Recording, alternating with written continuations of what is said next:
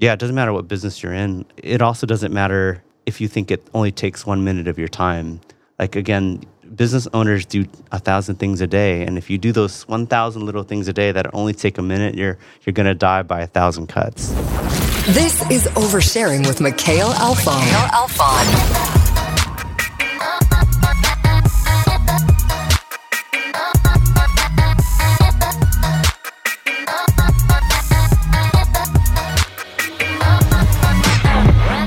What is up, you lovely listener? Welcome to another episode of Oversharing. Our guest today absolutely loves restaurants, but not necessarily in the same ways that you and I might. After attending California State University in Long Beach, he founded and managed the Cajun Corner Restaurant, an Asian Cajun fusion restaurant in Orange County, California.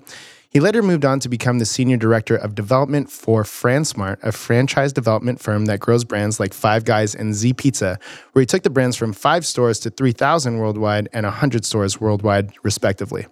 In 2014, he became a partner in Halal or Nothing LLC, which is the exclusive franchisee of the Halal Guys in Southern California, which as of September 2019 owns 11 stores. In addition to owning and running some of our favorite chains, he's also an advisor to small companies, helping them increase store count, create systems, find real estate, and implement automation. And as if that's not enough, he also spends his time as a director at the Shaft Foundation, which helps change lives of the poor and hard to reach. But before I speak too much, please join me in welcoming Paul Tran to Overshare. How you doing, man? Good, man. That's you did your research. Thank you, man. You the hardest sentence I'm ever going to say in my life is founded and managed Cajun Corner Restaurant, an Asian Cajun fusion restaurant. tongue that, twister, tongue twister. That was the hardest thing. I can't believe I got it out. it was flawless. Good job, man. Good job. I'm impressed. Uh, thank you, man. I was going over that with uh, with Alexa, my fiance, last night, and she's like, "Yeah, that is a lot, but is that store still open? Because I want to try it out." uh, the store actually changed hands a couple times, so mm. it ca- turned from Cajun Corner to now it's called Cajun Islands. So it's still around. It's still around. I don't know if the recipe's been tampered with or. Where's anything. it at? It's uh, in Little Saigon in Bolsa on uh, McFadden and Brookhurst. Oh wow! Yeah. Okay, that's like a really small like corner. I feel like. Yeah, yeah, yeah. It, it was actually so the when we took that spot over. The cool story was uh, the guys who owned the the noodle shop before we took over. They went to that liquor store at the other uh, corner and won the fifty-five million dollar lottery. Oh wow! So they just left. We just decided, hopefully, lightning strikes twice. we just took over that spot and uh, yeah, made it made it our own. So wow, that's cool. Yeah what I love about these, we had a little bit of a chance to catch up, or I mean, to talk a little bit before we started recording. But what I love about these shows and oversharing is that I get to know somebody for the first time. One thing I always start with is, what were you like in high school? in high school, uh, it was one of the best moments of my life. Uh, I'm a middle child, and so you know the middle child syndrome, where my older brother got all the respect and responsibility, and my younger sister got all the spoilage and and she was the only girl so I, I you know I think I kind of overacted overreacted a lot just to get attention yeah I looked for a lot of my attention and validation in, in high school I was super involved in uh, like key club volleyball team uh, volleyball was the best part of my life as well um, but as far as high school behavior I wasn't the smartest kid but I always hung out with all my all my friends are smart. They were all like valedictorians and salutatorians, and so I was able to copy notes and, and just. I think that's where I got the whole idea for hacking, hacking yeah. life. So yeah, it was a good childhood. I didn't get too much trouble. So you graduated high school around what 2000, 2001? 2000. 2000 okay yeah so this is long before not long before but like text messaging was kind of coming out when you were in high school it was two-way paging beepers oh it was yeah, still yeah. that oh yeah okay cool yeah. and your parents like barging in on three-way calls no, they didn't know that I had them. So that's amazing. Yeah, um, don't get caught. Did you ever? Did you ever cheat on a test in high school? Hopefully, this doesn't transfer into my reputation now. But yes. No, I think we all did to a certain. What was the biggest hack for that? I'll share mine if you share yours. Gosh, I you know it, nothing too sexy or cool story to tell. It's mainly like my my smart friends would just say, "Here, just take this with you, and and you'll be okay." Uh. So it's just like pages under under the test, or giving codes like A, B, or C with one, two, three fingers. So uh, yeah, that's that one's pretty cool. Yeah, I like that one. What about yours? Um, I had two. One of them was like we were only allowed to have water, so I'd get a water bottle and same have my friends take the notes if they were in a period before and write down all the answers or facts that I needed to know or formulas or whatever it is. Put it on the inside of the label on my water bottle. Keep that on my desk. And then the other one is um, a rubber band. So if you stretch a rubber band, you can write notes in it and then unstretch it, right? Gosh, So then you can't see that there's all these notes. So I would just like kind of pull it in the middle of a test. Brilliant, dude. Yeah. I wish, I mean, in retrospect, like it'd be cool if I just studied and took the test so I could have went to like proper college. But you don't appreciate any of that stuff until later. So And for the record, I don't think it translates into the reputation now. That was like 20 years ago.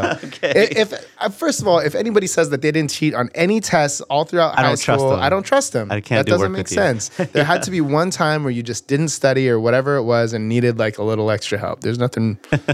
My, it's just being resourceful. Uh, yes, I like that. I like you.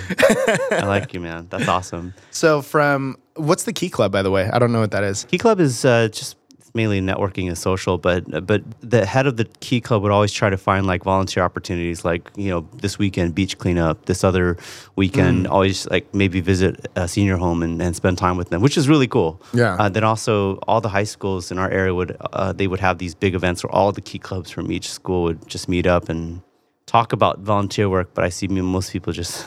making out Yeah. and, and hooking up and stuff like that so yeah it's a little bit of both but it was a good good intention and it was really cool So you went to Saddleback High School, which is in San Juan, uh, santa ana Santa Ana. yeah I don't know how I got that wrong. That makes sense. Actually, well there's also saddleback valley and saddleback Yeah, there's all of these saddleback things. yeah That's there's a lot of other things that are off but i, So I grew up in santa ana right. And you Yeah. moved here from North Carolina. Do you have like any memories from North Carolina? Uh, the only memory i have is just playing in the snow Oh, that's nice. and nice. school shutting down because it, we got snowed in Yeah, we don't have those days here. yeah yeah But now they're giving like days off for the day after Halloween. Did your kids have that? no Yeah, there's a. I have like a little through the big brothers, big sisters, and Uh-huh. he had. They got the day after Halloween off. It's because to uh, offset the overly sedated, medicated, candied kids, or I you would. They probably just didn't want to deal with the hyperactivity from the sugar. the parents. Yeah, that's yeah, the yeah, only thing I could think of. so you spent most of your life in Orange County. It seems like, yeah, Yeah. all my life, yeah, pretty much all my conscious life. in Long Beach State. Long Beach State. Yep. How was that for you? I don't have much of a memory there. I, I loved all the classes. I loved the the lax culture there, but I've always been a workaholic, and s mm. and I at the time I had a girlfriend, and so she went to UCI, so that I'd go to work from nine to five, go to school from seven to ten, and then I'd go back to UCI and, and hang out with my girlfriend after. So I had no friends from college, but most of my friends are from high school. What were you working from nine to five at in college? I feel like that's Uh, tough. So I've always been pretty entrepreneurial and always wanted to make money. So my I had a sales job at a mortgage company. Oh, Okay. Yeah, that was during the refi boom. So yeah, it was a good time. You started the Cajun Corner restaurant in 2005, which is right Yes. about when you were graduating from college.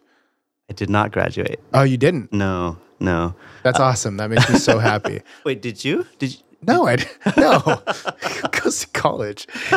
Just kidding, kids. Please go to we have- college. We, should probably talk about that in a little bit. I definitely want to talk about why you didn't graduate from college. Uh, I, I believe education, being a lifelong learner, is the key to living forever and always being relevant and, and having a meaningful life. But at that time, we did have an opportunity to open this restaurant. It was becoming so much work for me to balance both school, schoolwork, girlfriend, and everything involved. And so I was at a fork in the road where I just decided, you know, either I try to balance both, and if this business fails, then I'll always live in regret, wondering if I could have done more, mm. or I, if I took this chance and just ran the business, and if I dropped out of school, I'd always, I can always recover from school. I can always go back to school later. Yeah. But I, you know, I, I think it was my ego as well. Like I, I can't risk failing this business. Mm. So, so I decided to go with the option that had more options, which was to just run the business. So I, I dropped out of school the very last semester. Only had one more semester. That's so crazy. You should just go back and finish just for the fun of it. no. You have all these automations set in place. I'm sure you could have one Uh, of your yeah, VAs but do it there's so much you. more fun stuff to do. I don't know. We'll see.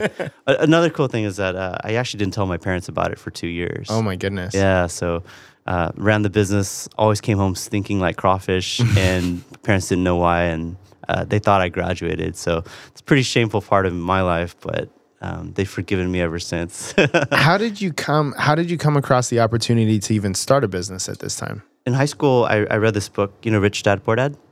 No. Okay, and so that book just pretty much is the philosophy of if everybody went to school, went to college, got a good education, graduated, got a degree, that was the key to success. Why isn't why is everybody miserable? Why is everybody unsuccessful, unfulfilled? And they just said that you know school kind of teaches you to be a good employee, not a good thinker, independent, entrepreneurial type stuff of person. So that book pretty much shifted my mind from you know instead of trading hours for dollars why not become a business owner or being an investor where you know it's it's not related to the time you put in. It's about smart decisions. And and so that pretty much just turned me on to being entrepreneurial for for quite a long time. And i was always just looking for things to to get involved with that allowed me to be a business owner. And of course got involved in like all these multi-level marketing and all these other things that I have this beautiful selective memory. I don't remember them anymore, but uh, it wasn't until I. Um, do you know the boiling crab? Yeah. Yeah. So I just saw the boiling crab at the time was the only game in town, and it had like three hour wait, two hour, three hour waits at all times. And I'm just like, if I just open a restaurant that just served the leftovers, people are not willing to wait for for two hours. Like I'm pretty sure I have a market there. Mm-hmm. Uh, and so that's my we didn't have any restaurant experience. My buddy was a good cook, but he wasn't a professional cook. He's just like, yeah, I can make the recipe, sure. We just totally like bullshitted and bootstrapped and just winged everything. And because there was such a gap in the marketplace, we were it worked out. We yeah. made so many mistakes, but thank God uh, the the sales pretty much absorbed all the mistakes that we made, which were a lot. yeah, it was just opportunistic. It wasn't because I was passionate. It was just because I thought it could make money. So. Mm. Yeah. When you finally exited that restaurant, why did you end up doing that? We were all young, and one of my buddies, my partners, he went to school as an engineer. He wanted to finish pursuing that. And one of my other partners, he is a filmmaker, mm. and he wanted to just finish going to school for that. So part of us was just, we're just young and ADD. We, we weren't committed to this. Yeah. And we also got an offer to get bought out for almost three times what we put into it. And at that time, that's like, you know, I want to be, I want to get bought out. Like that yeah. sounds sexy. So we sold out. Still sounds sounds sexy. Yeah, yeah, yeah, yeah. Uh, you were 25, 26? Yeah, we take, yeah, just about. Nice, dude. And um, we got super lucky because that was in 2008, right before the economy mm. took a dump. Like we got so lucky. Yeah. Yeah. It sounds like we knew what we were doing, but we did not. At what point did you finally tell your parents that you didn't finish school? Um, when you rolled up like in your new car or something like that? no, dude. Okay, I actually had to pick up crawfish from Louisiana from my little Honda Civic. From Louisiana? No, no, from the airport. Oh shoot! And so I was no, no, but I would throw. I was like the shipping companies, bro. Again, we didn't know what we were doing. No, but we I pick it up from John Wayne, and we I would have boxes of crawfish, and my car stunk for years like like that was bad for dating life, bad for all sorts of. that sounds disgusting. yeah, dude. But um, my parents were asking about every month, like, where is the diploma? I'm like, oh, my it just got lost in the mail or something. Yeah. And they would ask every month until the guilt was killing me, and I just told them, and they were pretty upset. I feel as if they would have been upset because you weren't truthful to them, not necessarily because of the career path. In retrospect, is they would have been mad at me for like maybe a month yeah. But this one hurts more when like if my kid was being dishonest like that, I would for a long time. Yeah. Because it was probably like a couple years after that was done, or a year at Two least. Two years, yeah. Shoot. Yeah, yeah. So no, you're right. You're right. I, I in retrospect, a better decision would have been to just be honest with them and. You should have just printed out a different a diploma. Or. Mr. Rubber Band. yeah, I would have been more resourceful. Yeah, I would have done that way. But yeah, Gosh, things I did to get through to not get grounded for the summer. I remember one year I um I didn't do like I feel as if I'm a pretty smart dude, but like I just didn't apply myself during school. So one year for one of the like one of the report cards, my first semester I did really well, got all A's. Uh-huh. The second semester, not so good. I like met a girl in high school and I was in love. so what did school even matter? And I was playing in bands. And I knew that my report card wasn't going to be good, so I ended up like exacto knifing my grades from semester 1 and like super gluing it onto the onto the new thing. Really? And, yeah, and then just taking like a um I don't know, I just gave that to my dad, like the whole like report card thing. Yeah. Gave that to my dad. I think in retrospect I could have just changed the date, but like but it like passed and so I didn't get grounded for, you know, I didn't get grounded. Wait, so would you say those skills kind of transferred over to now it's Photoshop and yeah, I guess now, now it's, it's, Photoshop. Now I do now that. It's honest, legitimate work. It's yeah, well, I think it, again, it's just like being resourceful and understanding what you can do with what you have, and like you know, that's that's what it is. You got to kind of think. I don't know. Gosh, maybe I shouldn't tell those stories. no, no, these are good stories. I think people can relate to those. Yeah, man. Come on, everybody's done it. A hundred percent, a hundred percent. So you went from the Cajun Corner restaurant. Yes. that's still a tongue twister for me. I kind of figured it was similar to Boiling Crab when I saw like Cajun Corner Asian fusion type of thing, which is cool. Yeah. And did you directly go over to the FranSmart company? Yeah. So by the second year of our business, we started getting franchise requests. And we're just excited. We're just like, that's so cool. But how the hell do we franchise? And so I, I did some research and just found some companies that were famous or were good at, at, at franchising companies. And that's when I came across FranSmart.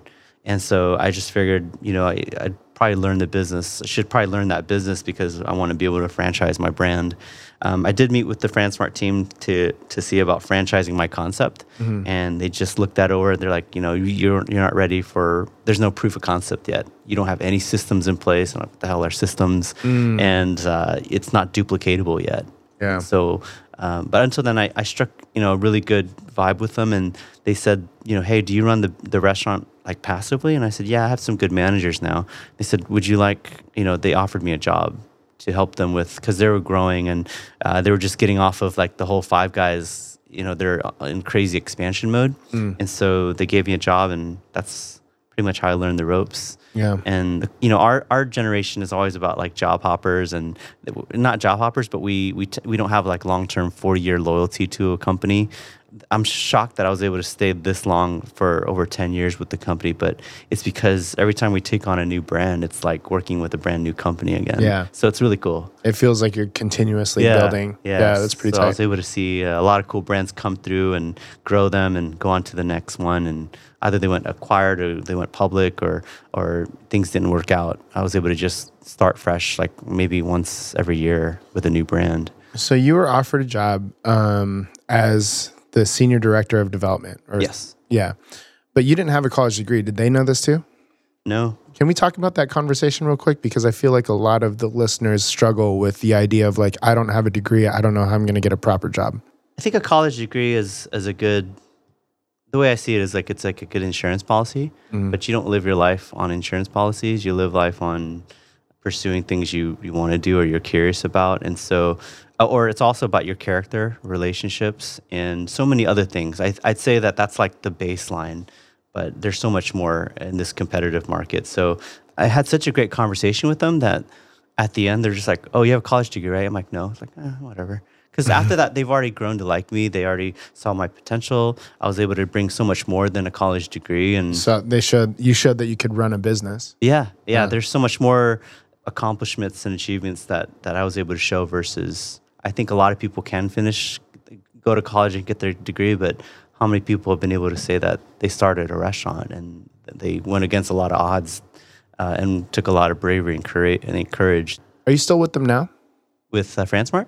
Uh, I still do independent work for them, but no. So after I, after the halal guys hired us to turn them into a franchise, I tell people it's it's insider trading because I was able to just go back around to them and say, hey, can I buy the brand here? And they just gave it to me, and uh, I, I mean, I had to buy it, and I had to present, had to build a team and present uh, the opportunity and all that. But um, To the halal guys? yeah.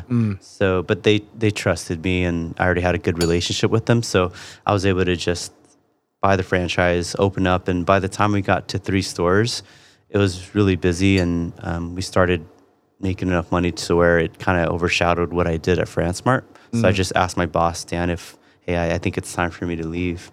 And so we left on good terms, and I still do some independent stuff for them. How did that work? Like, was, wa- that wasn't some sort of like conflict of interest that you were opening up a franchise and doing this work while you were working at a company that did exactly that? it's actually proof of concept for them.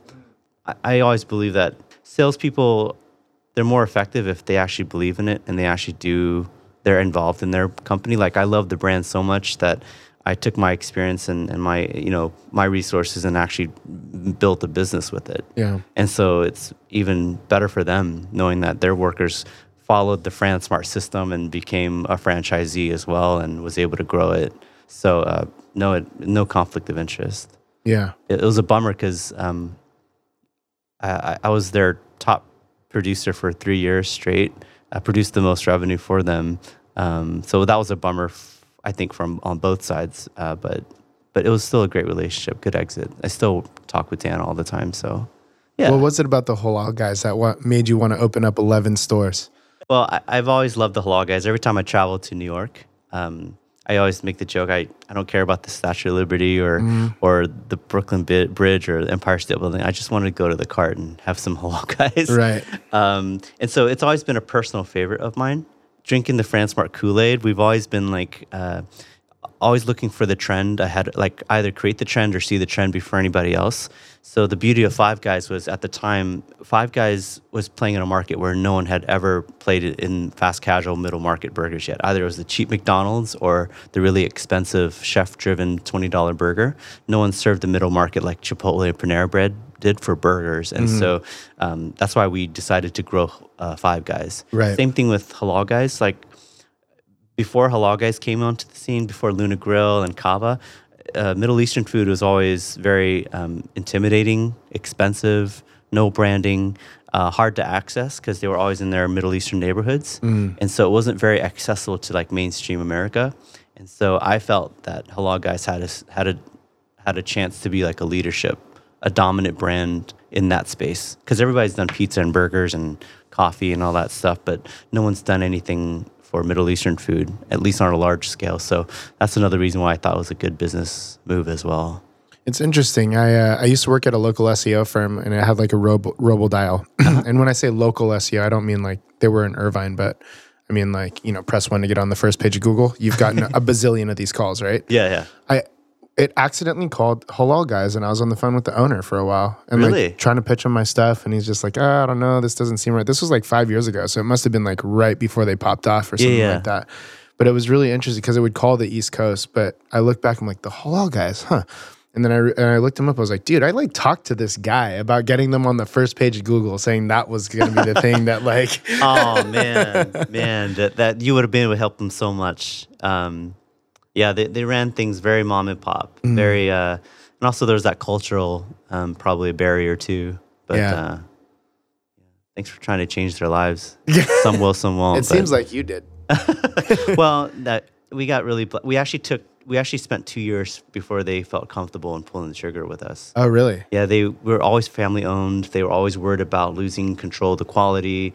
Uh, they were worried about losing, you know, the family essence of it. They were worried about 25 years built and being ruined because some bad franchisee ruins the brand or puts mm. poison in the food or some, you know. So we actually had to spend two years showing them how franchising works Yeah. before they gave us a chance. So that was some persistence right there too. What is up, you lovely listeners? Sorry to interrupt the episode, but I needed to drop a line for my boys over at MicMe.com. MicMe has helped this podcast sound incredible over the last year and a half, and I put out every single episode with 100% confidence that it's going to sound amazing and it's going to be absolutely legit. Not to mention, having them work on my show has helped save an incredible amount of time and headache for me. So it's been one of the best investments that I've made in a very, very long time. Now, if you have a podcast or you're looking to start one on your own, they're editing an episode for free for anybody that goes to micme.com forward slash Mikhail. So that's micme, M I C M E dot com forward slash Mikhail. And you'll get an episode edited for free when you purchase one of their podcast bundles. This is an incredible service. You're absolutely going to love it and you're going to love the team. But before I speak too much, let's get back to the episode. You mentioned that when FranSmart was looking to potentially franchise your first restaurant, they said you had no systems in place. You were running a profitable business, Yeah. it seems like. Yeah. Running a profitable business, but they open up the hood, they don't see it. They see that you don't have any processes in place or systems. What were some of those systems and processes that they were looking for? Because that's what you build now essentially for these franchises, right? yeah. Um, yeah, they just opened it up and they saw that customers loved their food, but our food tasted different a lot of the times. There was no consistency. They asked us what were COGS, like what are our food costs? I'm like, what is that? and what was the cash register like? It was, uh, what do you mean? What was the cash register like? I just take the money and give them change, and that's it. So there's no reporting, um, no intel, no data to show that there's some validity here. Uh, and not only that, you know, we were also the typical Asian business where uh, try not to report too much for taxes. Yeah. Even if we were profitable, our financial statements showed us losing money, and we didn't have that big picture mentality where investors are going to want to look at a profitable business. Franchisees are going to want to look at a profitable business. So uh, that was just a few of the th- uh, things. And we also had like 10 different vendors. There's no set streamlined vendor. And usually when people buy franchises, they want just one or two vendors. So you had potentially 10 ve- vendors for like your crawfish. yeah. Wow. Yeah. And it was so inconsistent. So yeah, I, there's just no systems in place there. Right. Yeah. So you started to have having to like learn the ropes of doing this uh, and starting to put together systems when you're obviously like replicating things. Yeah. I recently went to one of your talks where you were talking about implementing systems really and it was kind of based around like the 4 hour work month or 4 hour work week or whatever. Yeah. But I, for whatever reason when I talk to you I feel like it's so much more than that and it's about efficiency and it's about creating something that is easily replicable. How does somebody start to begin to build processes and why do you feel like that's so important for somebody to do no matter what business they're in? Yes, it is a lot more complex than that, and it's not a four-hour work week. And you know, Tim Ferriss also says it's not really a true four-hour work week, but it just allows people to make more. Even if you work 80 hours a week, you just know that those 80 hours, each hour, truly ROIs for you. You know, multiple times over. There's a lot of things you should not be doing, and I think that a lot of people have bandwidth. A lot, what most people don't realize is they have energy bandwidth and they have time bandwidth, and um, it, most people get caught up in doing all these things that that don't truly add value to their business. Like no one's ever made like, with a few exceptions, no one's ever made a million dollars answering emails. No one's made a million dollars, I guess I don't know, doing bookkeeping.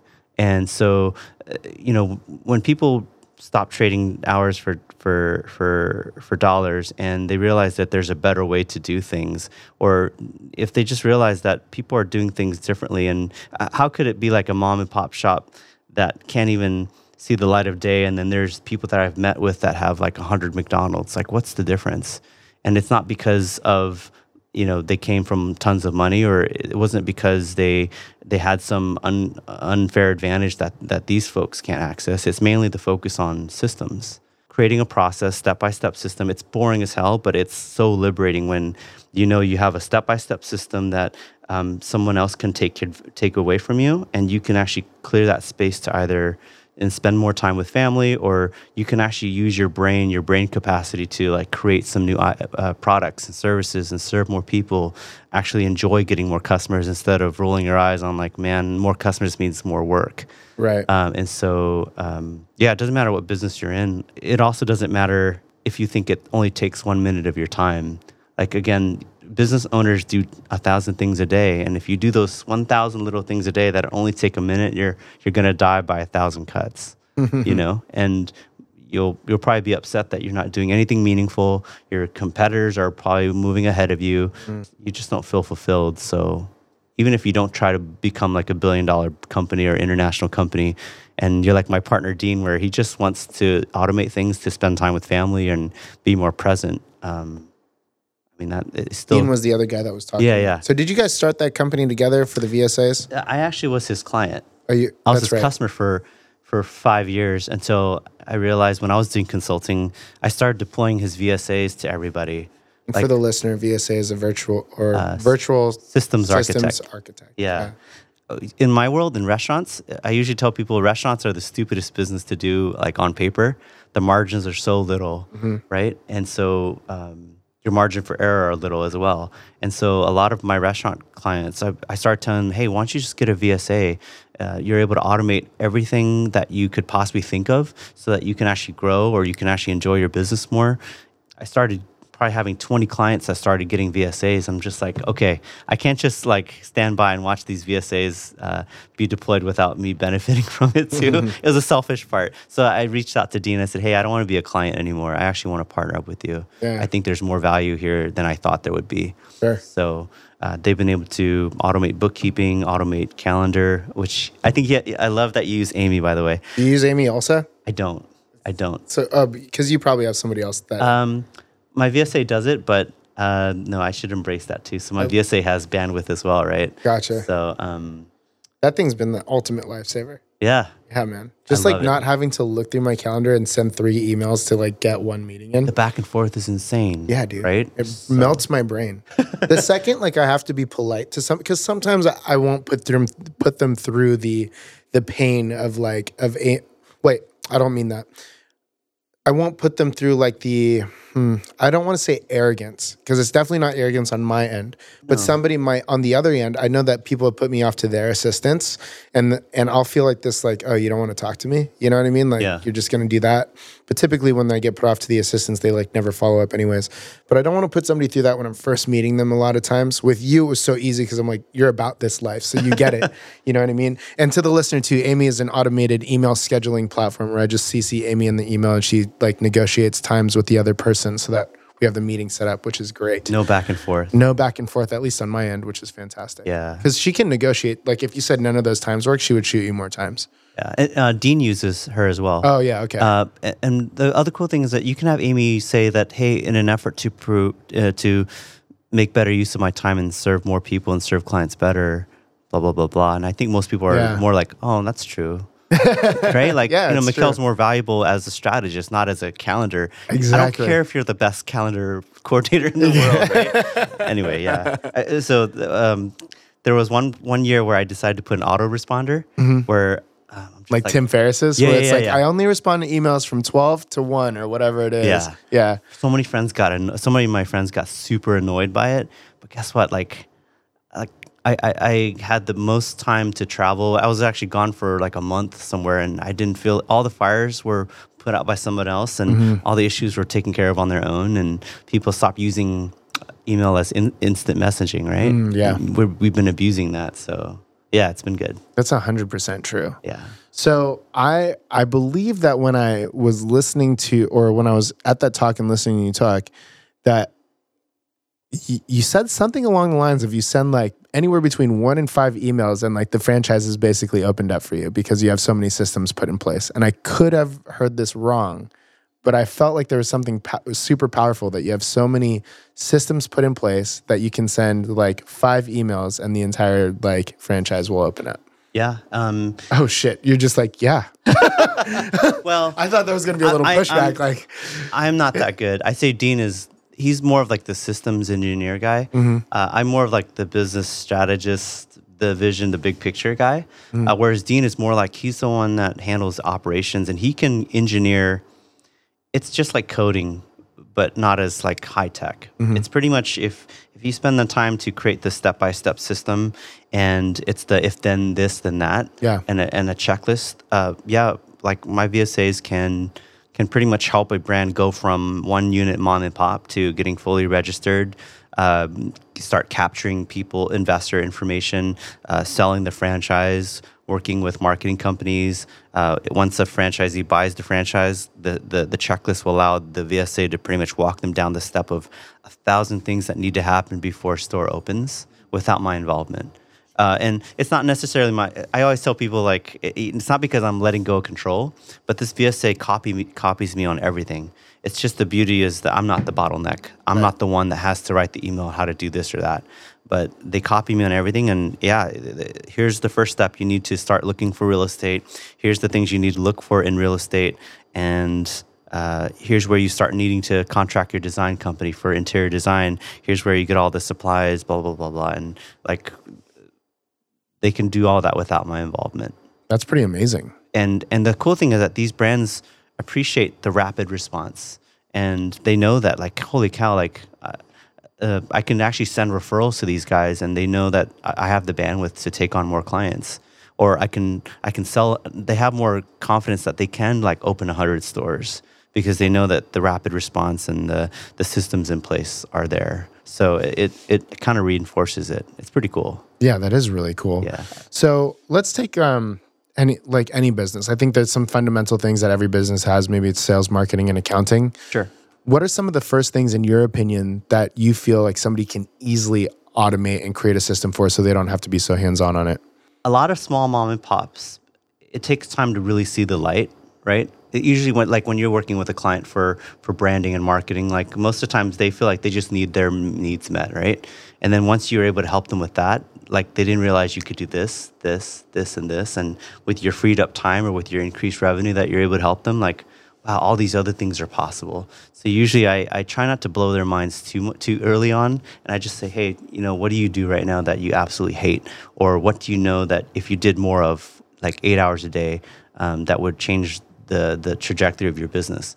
They say things like, oh, bookkeeping, or they say things like answering customer service requests.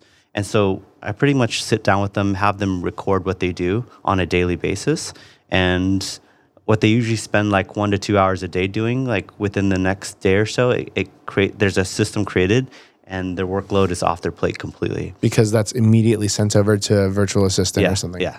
And wow. and they never have to do with it again. It's so liberating. And I'm just like and now now that their time is freed up, like an extra hour or two, like now they can wow, now I can actually start f- focusing on new new in my world it's new menu items that that could be competitive or unique or differentiate us from the competition. Great. So let's actually uh, record what you're doing here with your recipes. And the, they do the recipes, and now the VSA has automated that. And like, holy cow. And so a lot of people, I think Dean that one night, he said, like, it, it these folks, after they realize they're liberated, they, it, it feels like crack. That they're just like, what else can I do? Now they can reach out to all the local businesses for catering opportunities. Now they can manage the social media a little bit more um, actively. Um, they can, when customers ask questions, um, now the VSAs have like a, a running document like a, an FAQ. Mm-hmm. So now, now the VSAs are answering questions immediately to consumers. And whenever there's a new question that they don't know, they just ask the owner. The owner answers once. They take that question, they add it to their FAQ, and never bother the owner ever again. And it gets smarter and smarter and smarter. It's like a chatbot yeah. chatbot, right? Um, old school chatbot. But um, yeah, it, usually that's how I, I break in. So customer service is a big one that people start with first, like answering those types of questions. Yeah, yeah. yeah. After a while, they you didn't go to this one. Wait, were you there at that talk where George, mm. the owner of that packaging company? I was there. Okay, so so he's he's taken it to another level. Like he's trying to train these guys to actually do some of the design, uh, give customers quotes. Uh, they follow up with customers on quotes. Uh, they they automate so much that the owner truly is now like you can now can be as valuable as possible. Sure. You know. Let's talk about starting our first um, like SOP or first system. Sure. How do you usually begin it? I know that with Dean, it was like he videoed, recorded it. Yeah. So you just download a. Um, we usually tell folks that it's just try and commit to it five minutes a day. It's a mindset change first, right? Yeah. So it's five minutes a day, no different than meditating or brushing your teeth. I'll download one of these free programs that records what you do on the screen and can record your voice. And we usually say Jing. There's also Loom. Is mm there one that you use? I mean, M- Macs just have it on there. Yeah. Yeah. Okay. Yeah. Um, QuickTime. Yeah. Stuff like that. And so every day, just before you start to do anything, just turn on the video and just go through emails on things that you normally do on a repetitive basis. And now, you know, you can actually turn it on and say, hey, this is actually how I respond, to my emails every day now. And this is how I respond to this email, that email, this email, and then I just turn it off. And then what you do is you just send that video over to your dedicated VSA. And within a day, they have a step by step system of how to do things. They have screenshots of certain parts of your video that are important to show uh, how to do something and then you just skim it through and just say, "Hey, this actually meets how I how I need things to be done."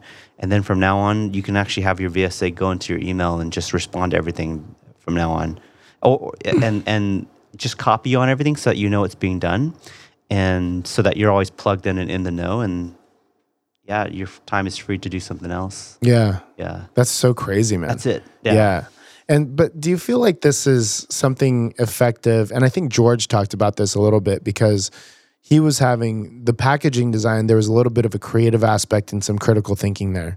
Yeah. Do you think that you can set up systems for critical thinking and creativity as well? See, I'm not the creative type, and so that'll probably be up to maybe a conversation with George, but mm. There is some structure and some fundamentals that don't change. Yeah. For example, like if your brand is this certain color, and always this color, or there's always these margins, um, uh, or there's always these messages or this font. Um, you can at least go to a certain deg- certain point. Mm-hmm. Yeah, or a lot of it's just coordination between designers as well, or or, or people working on a project. You can probably coordinate to, to that degree. Right. Um, I think it's possible for, and that's a conversation with George where you can like go all the way through to the end product for design, but until then, I guess that, that that's left to be known. I don't know. That's the one thing where I'm like, okay, cool, because there's so much like machine learning. Like they could probably run ads for you and make decisions based off of diff- different criteria. There's so and, much like data now. Yeah, there's so Yeah. much. There's like relatively easy stuff. I guess that it like um, VSAs could potentially do where uh, you know the creativity aspect. Like that's there's a lot of theories that with all of these robotics and machine learning that really what's going to be left is just the creativity aspect of things which makes a Yeah. lot of sense you Yeah. know it's hard to program creativity i think but it's an important lesson to take away i think what are some of the like what are some really weird things you have an automated system for You know, I'd say I'm pretty boring. A lot of my stuff is like calendars. They research travel for me. They do my bookkeeping. They actually do a lot of my sales. Uh, I actually have a client that was franchising, and so they can actually do prospecting for you too. One of our clients, uh, they hired a VSA to manage their dating, and what? yes Okay. Okay. I, I can't tell you who which client it is. That's uh, perfectly but- fine. But they said they said they actually have a VSA that goes on Tinder, and depending on certain eye color. I can't even do Yeah, it yeah. i can't No, they've told me like certain eye color, certain um, a certain nose shape, a certain like skin tone or Wow. something. They they either swipe right or swipe left, and then they schedule those dates for them. that's amazing yeah, dude. wow So yeah, I'm, boring, impressive. but but my clients have been able to show me some really cool best practices, and not I don't know if that's a best practice, but some really cool ways that they've been able to use their their. I mean, it's smart. It's it's definitely smart. Do you have like um? Do you use like Alexa or anything like that at home? Uh, I don't. No. I don't. Any reason in particular? It seems like something that you would do. I, I say I say Dean is more the techie person. Sure. I, I've always just been the client, and I'm pretty sure I'm not. Ma- it's just like you don't use ten percent of your. You only use ten percent of your brain or 10% of your phone. There's so much more that that my clients are teaching me about what I can do in my business because my stuff is pretty low tech. Right. It's just sales and consulting. Uh, it's not like crazy automated automatic uh, systems, and and I'm learning more every day. Maybe part of me is hesitant because it's not Apple. I don't. yeah, there you go. I like that. Apple's my whole life, so I wish Siri was a little bit better. You know what I mean? That's the one thing I love about. Uh, I call mine Echo because my fiance's name is Alexa, so that's Oh. really frustrating. at home. So the one thing I tell uh, that when I ask Echo a question, she gives me a straight answer. yeah, And I love that. Whereas like Siri is like, I found three results that resembled that. I'm like, come on, man. Like I needed you to pick that out for me. yeah. I mean, definitely first word world problem. yeah, yeah, yeah, yeah. You know, that's really interesting to me. And I think what you got, and it's, I be- 100% believe in what you're doing. And Thank one you. thing that I've learned as a business owner is that I have gotten caught up in the idea that nobody can do what I do. You know what I mean? And to a certain extent, there's like, there are some truths to that maybe when it comes to, you know, prospect like how to selling deals or whatever it is. But not saying like i'm better than everyone but it's like it's it's literal operations in my in my company where it's like oh at one point in time it's like oh nobody in my company could build a website from scratch like whatever so i'll do it whatever that whatever that thing might be. Yeah. and then like I started building out a lot of these processes as well within the company to make sure that quality was uh, kept up um, with the content that we're putting out and so on and so forth. And now it's like bringing a client and in a similar fashion, like all these things happen and all this progress is made with that client. And I don't really have much to do with it. Yeah. But I think one of the challenges that you probably see as well is that business owners are so reluctant to let go because they feel like, oh, I'm the only person that can do this. I'd say ego is the biggest bottleneck in my world. I'd say that I I always think that no one can do what I do as well. Um, but I think what Dean does is he just challenges me. He's like, just create the video anyway. Just create the video. And and when I create the video, usually they they do a better job than me, or they do maybe ninety percent of what I can do. But holy cow, like that's ninety percent I don't have to do anymore. So it still changes. It, it still blows my mind as well. Yeah. And not only that, it's more like where can I be even more valuable? Mm-hmm. Now that this has been taken away, like where can I be more valuable? And like you said, the creative, if all you had to do is just be creative all day, I'm pretty sure you'd be like like on fire all Yeah. the time.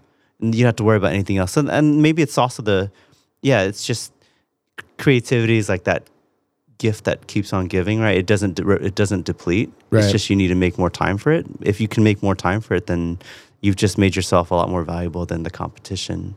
Usually, yeah, I would just just make the video, Yeah, just like the just just press record, just send just send it, you know, just ship it. exactly. You don't know what can happen. So once I get that SOP back, so I press I press record, send it to a VSA, whether it's through you guys or somebody else. Yeah. They create the SOP. I get it back. Like now, what? Somebody still has to implement that.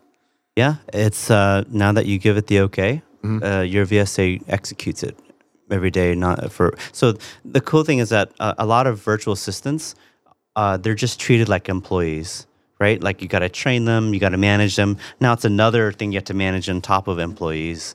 Uh, and if it doesn't work out, you got to fire them, and just like it's frustrating having to go through the process again.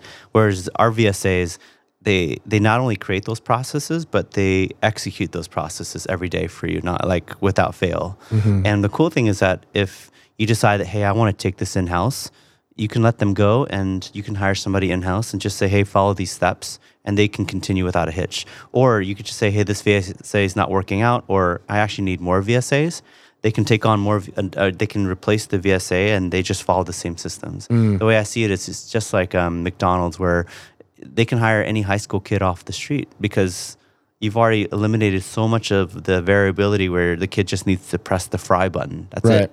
You know, so we, we systemize that part. So that way, no matter who comes in, they can execute it. Yeah. Yeah. And, and they don't, it's not like another pain in the butt to manage.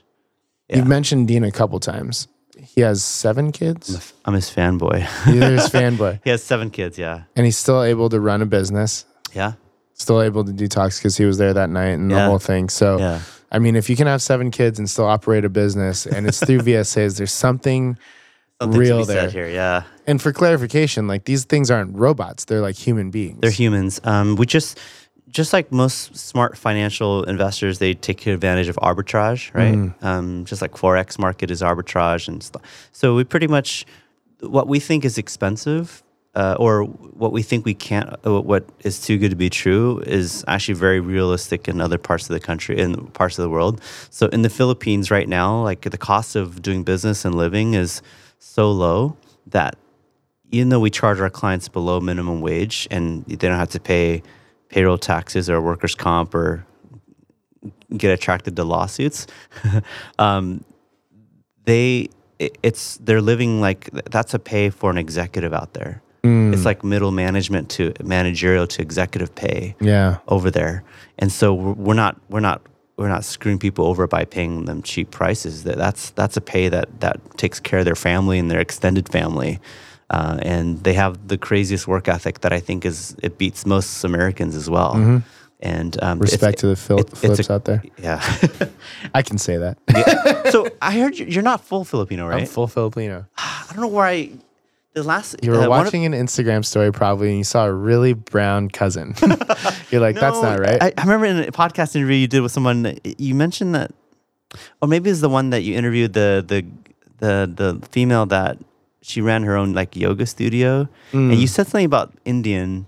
Yeah. So first of all, thank you for listening to any of my podcasts. I appreciate aw- that. I love your podcast. Really? Yeah. That makes me happy because one of your top interests on LinkedIn is listening to podcasts. so like I take I I take that to heart. Thank You're you in my top much. ten, dude. Really? Yeah. Fuck yeah. Let's go. Uh, and I talked to you privately about this. What I love about your your style of interviews, it's so fluid and it's so real, and it's um, we talked about context. yeah. right? Like, there's a lot of context that gets missed on a lot of things people talk about. So anyway, I appreciate that. yeah, Thank yeah, you. no, it's So my my dad married my mom when I was six months old. He's not my biological father. okay, Yeah, but he like raised me, so he's my dad. He's Indian, okay, right? So by blood, I'm full Filipino, but I'm actually like, man, I do tons more Indian stuff than I do like than I Interesting. than I do like Filipino stuff. Because he had such a big influence on you. Yeah, and I'm just closer with that side of the family. We hang out all the time. Like this last weekend, I spent time with that side of the family. I'm not very tight with the other side. Like- Interesting. Like, nothing really other than we're just like not super tight. But I did inherit the work ethic that I know. so I'm not crazy. No, you're Okay. not crazy. you're like, dude, you don't look at, like, does he know that he's not Indian? I, no, I was like, oh man, I'm, just, I'm embarrassing myself publicly right now. No, no, no. That same thing happened with uh, with Alexa. Actually, like when I showed her a picture of my family, it was all my Indian side of the family, and then she's looking at it like, This Does has got to be a joke. know? This has got to be a joke. Where's the joke? Where does Ashton Kutcher come out? and it's the most hilarious thing too because I hang out with my uncle a lot, and he and he's like, yeah, this is my nephew, and like we just don't look the same. So everybody's like, okay, oh, that's okay, okay. I forgot where we were. Oh yes, the VSAs, the the the work ethic and Yes. everything. So you're paying them a great wage. They're able to support their families, Yeah, and they're super well spoken. yeah. Yeah. So Yeah. there's not a lot of a language barrier or anything like that. No, no, not at all. I'd say um, we've had VSAs from India. Mm-hmm. Um, however, the Indian, uh, you know, the, the, it's not necessarily a stereotype or anything. It's just the the cultural. There's Mm-hmm. a lot of cultural like uh, divides that that a lot of hoops that need to be jumped over. But with with the Philippines, um, yeah, the English is solid, and I think the cultural aspect has been really good. So because a lot of our clients need VSAs to actually make sales calls Yeah. and do customer service calls and they call vendors and they call so it, it's become a lot easier that way so yeah Yeah, absolutely. So I gotta ask. Um, in the beginning of the podcast, I asked, I said that like absolutely loves restaurants. Like, is this is this true? Are you a foodie? Whatever. Because you also mentioned that uh, you saw a great business opportunity. So are you passionate about the restaurants too and the food too? I'm passionate about the aspect that i've been able to help people build wealth and reach some pretty cool heights let people pretty much pursue their passions as far as food itself um, i'm not necessarily a foodie my wife is the foodie before i met my wife uh, i was actually eating el pollo loco every day for a whole year I was Every following- day? I was fol- yeah like without fail uh, you know tim Ferriss's uh, book the four hour body No. Oh, okay. That thing changed my life. That thing, I, I lost like 50 pounds and Did he say eat El Pollo Loco every day? no, but but he had he had the slow carb diet Okay. where it's just nothing but carbs, uh, nothing but like protein, Mm-hmm. and don't worry about the calorie content. Just eat just eat no carbs. I did take one concept out of that book though, because I've read from him Tribe of Mentors and I love that book. and then there's another one too that was similar, like Tools of Titans. Tools of Titans. And I think at one point or in a podcast, he said something along the lines of like, I just told myself I didn't deserve carbs until I saw a line that went all the way down my stomach. Like it might have been in a podcast. I don't know if it was in that book, but like for a year, I was like, I don't deserve carbs. Like, Oh my gosh, that's crazy. Yeah, it's By crazy. the way, I I listen to your podcast more than I listen to Tim Ferriss's. hell yeah, that's awesome. Thank you. His are also three hours long, so it's a little bit harder to like. It's hard to digest. Yeah, yeah, yeah. But I, love how appreciate he goes deep though. He goes super deep. He does. is awesome. Tim Ferriss and what's the other guy's name? Um, Impact Theory. Tom Bilyeu. I love like. Have you listened to Tom Bilyeu? No. The, the problem is with Tom Bilyeu is he interviews a lot of the same people that like Lewis Howes, Gary Vaynerchuk. Like there's a there's like this you know these friends that just pass around members. So you Yeah. keep hearing the same things. Yeah. But Tom Bilyeu's intros are like life goals. You know what I mean? So what was great with you is like there was a lot of content for me to work with online. So I was able to do research and and like and you know really open it up in such a great way, which gets you pumped up, gets the audience pumped up. Um, but listening like two or three of Tom Bilyeu's Impact Theory, his Yeah. intros are just like mind blowing. They'll go on for five minutes. He knows everything about the person. Does like full immersive like full, full immersive like deep dives where he le- reads every book, listens to every podcast, so he has one hundred percent context on that person. Wow. Okay. Yeah. I gotta check him out. Yeah, he's pretty cool. I think you'll like it. But anyways, you. so you ate El Pollo Loco for every. I feel like that could make somebody sick. And by the way, like if I'm gonna eat fast food, well, first of all, it'll probably be McDonald's or halal, guys. But like, if I'm gonna eat fast food, like El Pollo Loco is one of the ones that I go to. Like you can, there's, it feels a little bit better than most of the other fast Better food, but I quality feel like that food. could have made you sick. No. no. I, I- oh, okay, there's actually a uh, a productivity uh, thing here too. Okay. I think I said this during the talk too, but um, one of the things to to be live a more productive life is uh, you also not only do you have time bandwidth, but you also have energy. You have also have a decision making bandwidth as well. And the less decisions you have to make, uh, the more you can dedicate that energy to make more meaningful decisions. And one of those things, Tim Ferriss said that I don't want to ever have to make the decision of what I'm going to wear, which is why his fashion style sucks, right? And oh, just like a Mark Zuckerberg wears a hoodie every day, Yeah, and, yeah, yeah. and Steve Jobs wears the same turtleneck. uh, and I don't ever have to. I don't ever have to worry about where I'm going to eat. I'd rather use that decision making ability to create life changing strategies or products, services, and serve more people in a more meaningful way. Yeah. So uh, that that was another Kool Aid that I drank as well. It's not just because I wanted to lose weight, but it's just like I, I'm so free to not have to think about where I'm going to eat. Dude, it's it's so true though. Yeah. Like, do you prepare your clothes before you go to bed by any chance?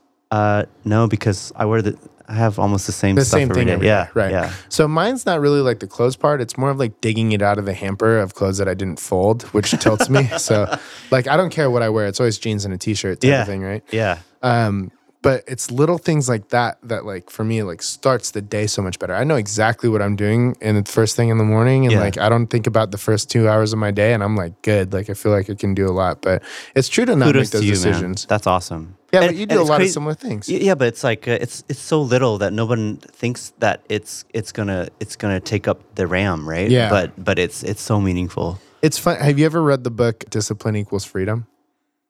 Is that from it- a Navy SEAL dude? Yeah, it's from what's his name? Jocko Willink. Jocko Willink. Yeah, yeah, yeah. Is it discipline equals freedom? Something like that.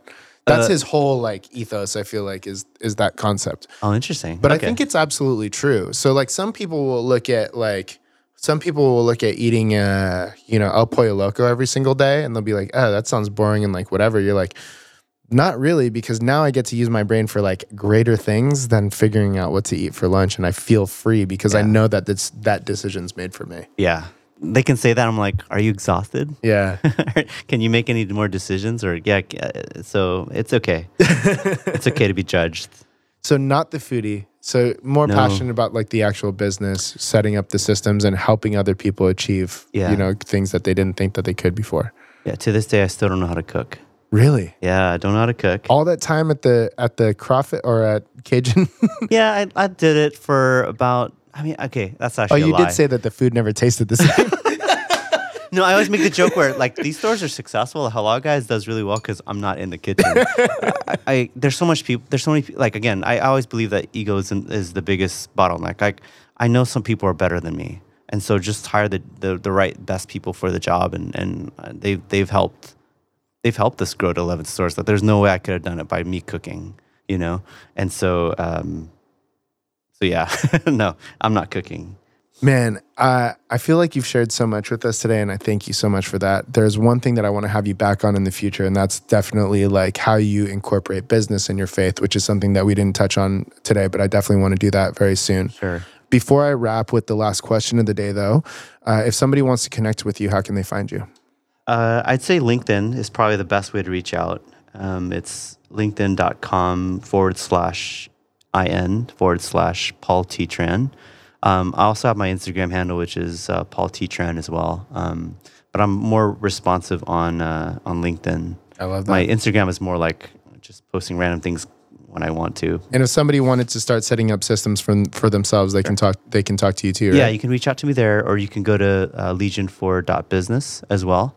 Um, but um, the beauty of creating systems is I I actually get to like spend time with these new business, just like how you like to talk to people first Yeah. before you start leading down the the the the process. Like I love chatting about business owners who, and I and I love hearing what they do, and um, and so yeah, I, I'd love to chat with anybody about what they do and just figure out how to how to put it on acceleration. So. I love that. Yeah. Thank you for your time, man. Yeah, absolutely. So the last question of the day. What is one decision that you are consistently making on a weekly or monthly basis today that you wish you could outsource or send to a VSA to make it make the decision for you? That I wish Mhm. raising my kids is not, not, not, no, that's not the right thing to say.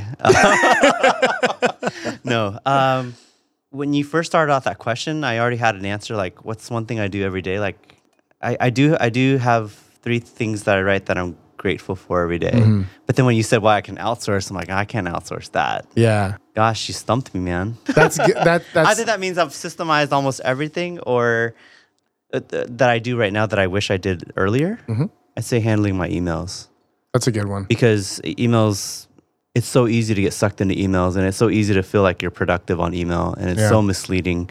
And the moment I've put on autoresponders or had my VSA take care of emails, like I realize I, I I'm a lot more joyful and uh, I feel like I'm actually more present with people.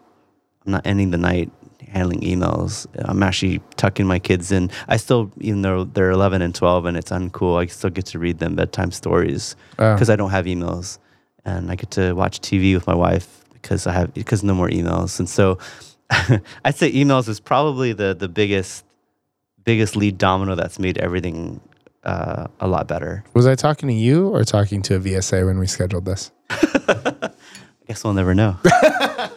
no, it was me, dude. Was me. I'm just kidding. uh, to the listener, thank you so much for your time and attention. We really appreciate it. If you loved the episode, we would dig a five star review. If you didn't like it that much, feel free to stick it to us, but subscribe anyway because we're going to have a lot of incredible people just like Paul back on the show. Thanks again, man. Oh, thanks, Mikhail. Appreciate it, man.